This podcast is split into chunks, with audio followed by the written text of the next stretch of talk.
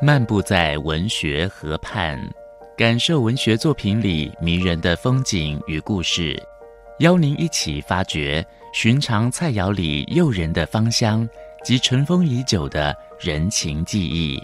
请听焦桐谈饮食文学。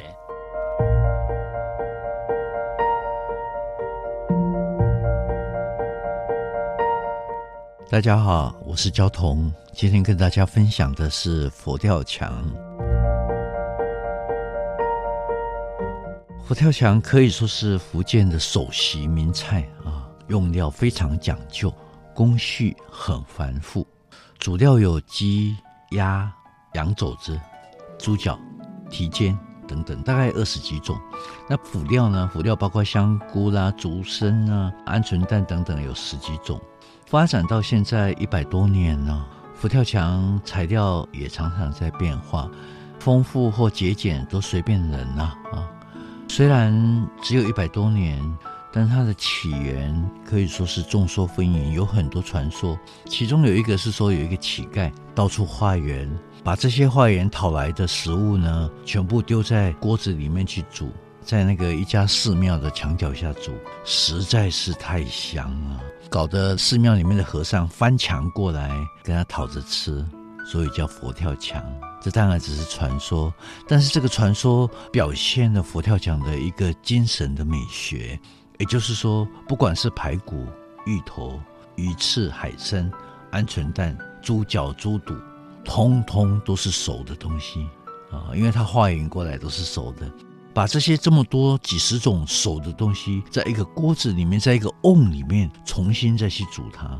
那么比较可信的起源传说是在清光绪年间，有一个福州的官员，他在家里请客啊，那他的家厨呢，用很多种十多种的材料，用绍兴酒坛精心把它做出来。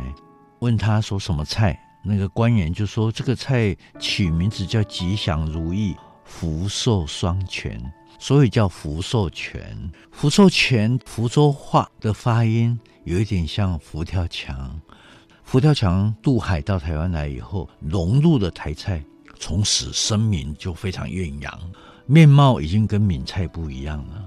渐渐的，没有鸡鸭羊肘子，反而是加重了海味，像干贝啦、鲍鱼啦、鱼皮啦。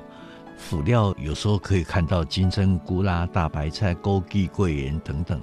我觉得台式的这种佛跳墙以北投酒家最迷人，大概是因为有温泉的加持哈。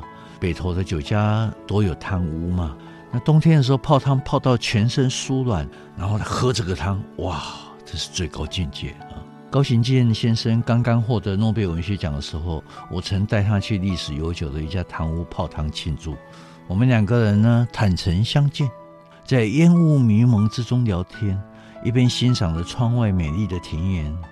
啊，可惜诺贝尔奖的得主都会越来越难接近了哈，所以这十几年来，我们终于失去了联络。哦，每一年除夕的时候，我都会做佛跳墙送到岳父母家。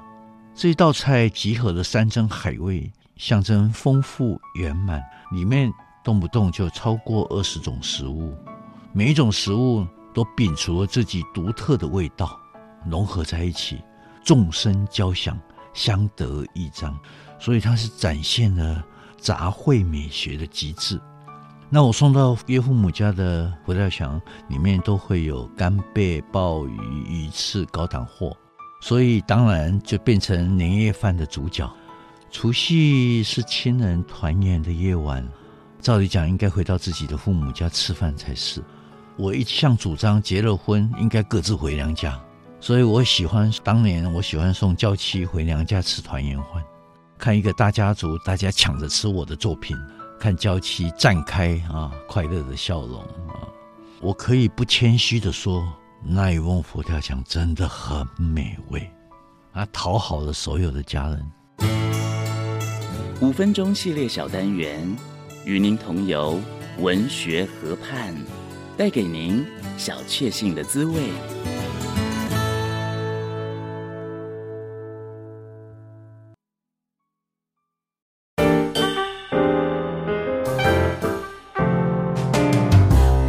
Open your mind，就爱教育电